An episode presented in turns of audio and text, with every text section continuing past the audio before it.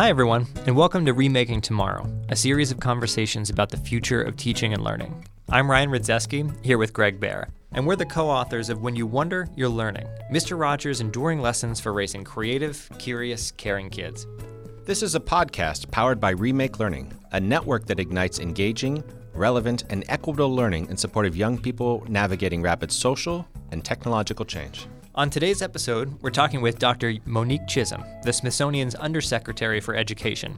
In that role, Dr. Chism defines the institution's educational priorities and oversees programs that, as we'll see, benefit learners of every age in every part of the country. Before joining the Smithsonian, Dr. Chism was the Vice President for Education Policy and Strategic Initiatives at the American Institutes for Research, or AIR. Dr. Monique Chism, welcome to Remaking Tomorrow. Well, thank you, Greg, and thank you, Ryan. It's a pleasure to be here. Dr. Chism, most of us, I think, know the Smithsonian as the collection of big, cool museums in Washington, D.C. So I have a faint memory of going to the Air and Space Museum on a field trip when I was in third grade. I remember seeing dinosaur bones at the Museum of Natural History, but the Smithsonian is even bigger than it seemed when I was a kid.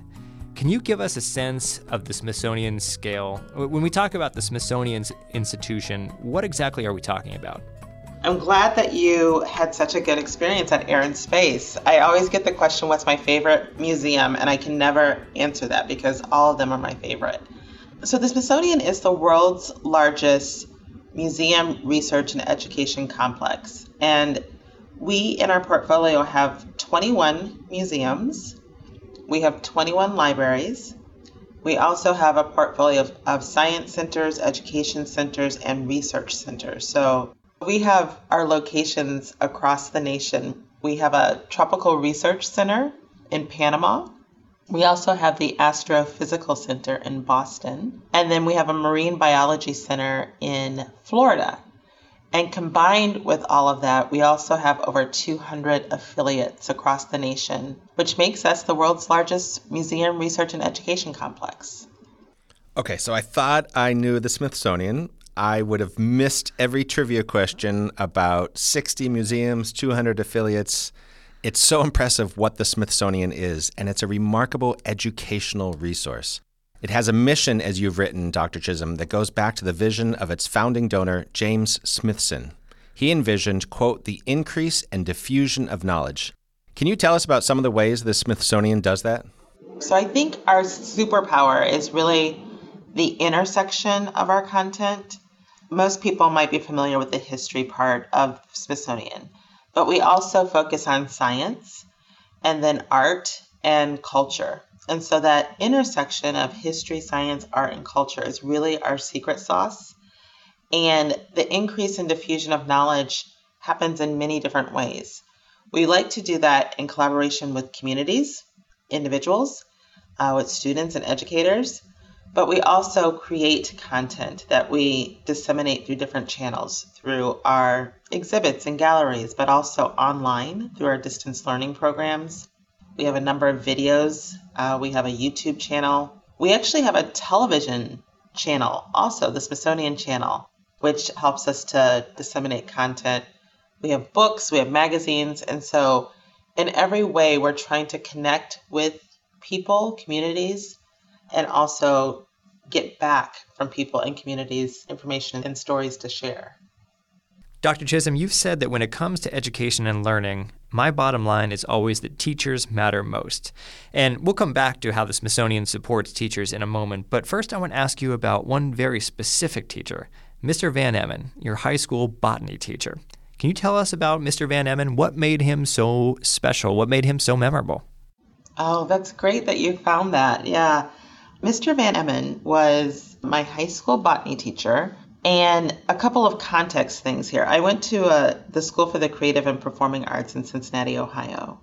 And I was very much a creative person. I never really saw myself as someone who could do math and science. And so being in Mr. Van Emmen's botany class was a totally new experience for me. And he made it so interesting the way in which we talked about photosynthesis. I know that sounds strange, but it was like so easy to understand. We actually did this project where we walked around the neighborhood and we collected different leaves from trees, and then we would go back and identify what type of tree they were from. And I still have that. Like we pressed the leaves and we dried them out, and then we identified them and labeled them. I still have that. But he made me kind of see science in a new way. But I think the thing that he did most was he was just such an encouraging person. He helped me see myself as a smart person, as a learner, as somebody who was like intelligent. And before him, I had really never thought of myself in that way. It's a beautiful story. A caring adult who just unleashed joyful learning for you and your classmates. How wonderful. You're super quotable, Dr. Chism, because you've written that, quote, if we equip teachers with the skills to meet diverse student needs, you can start to solve some of the equity gaps that we currently see. So, can you tell us a little bit how the Smithsonian works with teachers? How do you help teachers become a bit more like Mr. Van Emmen each in their own way. Yeah, I've been in education my entire professional career, and if I had a magic wand to fix some of the challenges that we face in our education systems, I would put all of the resources towards teachers because they are our most important asset when it comes to closing opportunity and equity gaps in schools. So, the Smithsonian works with teachers in a number of different ways. We offer professional development, we have summer institutes for teachers, we do one on one curation for teachers also. So, say you're doing a topic on magnets, for example, and you want to have you know different examples of how two things attract to one another or repel from one another. Our scientists can work with you to curate some objects and artifacts to help demonstrate that. We also do a lot of opportunities to bring teachers in to help us with the creation of our own content. So, teacher led resources and then we have a digital platform called Learning Lab, which showcases and highlights lessons that teachers have created using our resources. So we try to reach educators in a number of different ways. This is Gregg Behr along with Ryan Rydzewski. We're talking with Dr. Monique Chism, Undersecretary for Education at the Smithsonian Institution. Dr. Chism, a moment ago you mentioned summer institutes, and I want to ask you about a national summit that the Smithsonian just recently hosted for thousands of educators called Together We Thrive Fostering a Sense of Belonging. Let's start with that theme. Where did it come from? What does it try to convey when you say Together We Thrive? So there's kind of two pieces of information that inform the theme. The first, Together We Thrive, comes from a body of research called the Science of Learning and Development. And basically, what the, the researchers have asked a question about is can all students thrive? And looking through a number of different fields, what they have concluded is that given the right circumstances, yes, all students have the potential to thrive. And one of those criteria is a sense of belonging or the relationships that students have within the education system. And so Together We Thrive Fostering a Sense of Belonging was really meant to highlight the research base around student thriving and also the importance of the connection that needs to be there for students through that belonging aspect in order for them to thrive. Hearing you describe this summit makes me think back to years ago. An educator of mine who was teaching us ethical lessons encouraged us to think of two questions always first what's going on? And then why or how does it concern you? So, to hear your answer, why on earth does something like belonging concern the Smithsonian Institution? How are you helping educators build belonging? Oh, that's a great question. I really love that. So, one of the really wonderful things about the Smithsonian is that it provides an opportunity for people to see themselves. You know, our goal is that through our collections, people have an attachment or connection to something that they're experiencing or seeing. So, if that's in our Air and Space Museum, or if that's in our Museum of American History, or it might be in our African American History and Culture Museum. There are so many different ways through art, through our artifacts, through our objects, that people see themselves and feel connected. And so, part of what our education strategy is, is to really think through storytelling. So, how can an object like Dorothy's ruby red slippers really help us have a conversation that we all can feel connected to from our different vantage points? So, we use objects and object based learning to really help people see themselves in the stories and then recognize the collective nature of some of these stories and how alike we are in some ways, and oftentimes more than different. Yeah, when we talk about belonging, we're talking about so many different things. We're talking about our shared past, our subjective experience of the present, the possibilities and the challenges that we each see for ourselves. And the summit actually did an amazing job of unpacking that idea of belonging. There were four sub themes to that summit life on a sustainable planet, STEAM education, reckoning with our racial past, and an integrated arts education. I'm wondering if you could just quickly walk us through each of those and how they each connect to uh, creating a sense of belonging. We have a, a broader initiative here at the Smithsonian called Our Shared Future. And what we really believe is that it's our responsibility to not only help people understand history, but to really think about our future together and how we are going to help to shape and cultivate that. So, the first strand, Life on a Sustainable Planet, really did unpack the crisis that we're facing around climate change and the environment.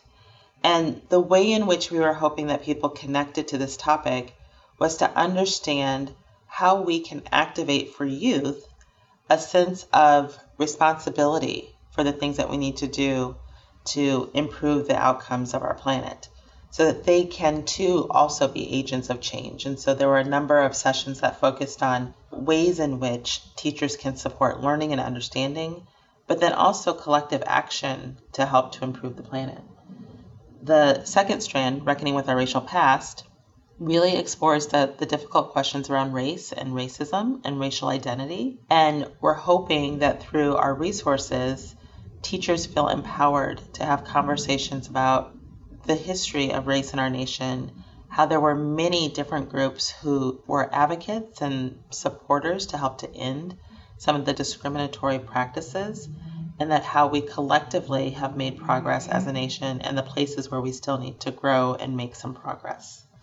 When we look at STEAM education, our primary emphasis has been on helping women and girls see themselves as scientists and engineers and mathematicians. And so, really helping to fill a gap that exists to really show the inclusivity of how everyone can see themselves in the STEAM field.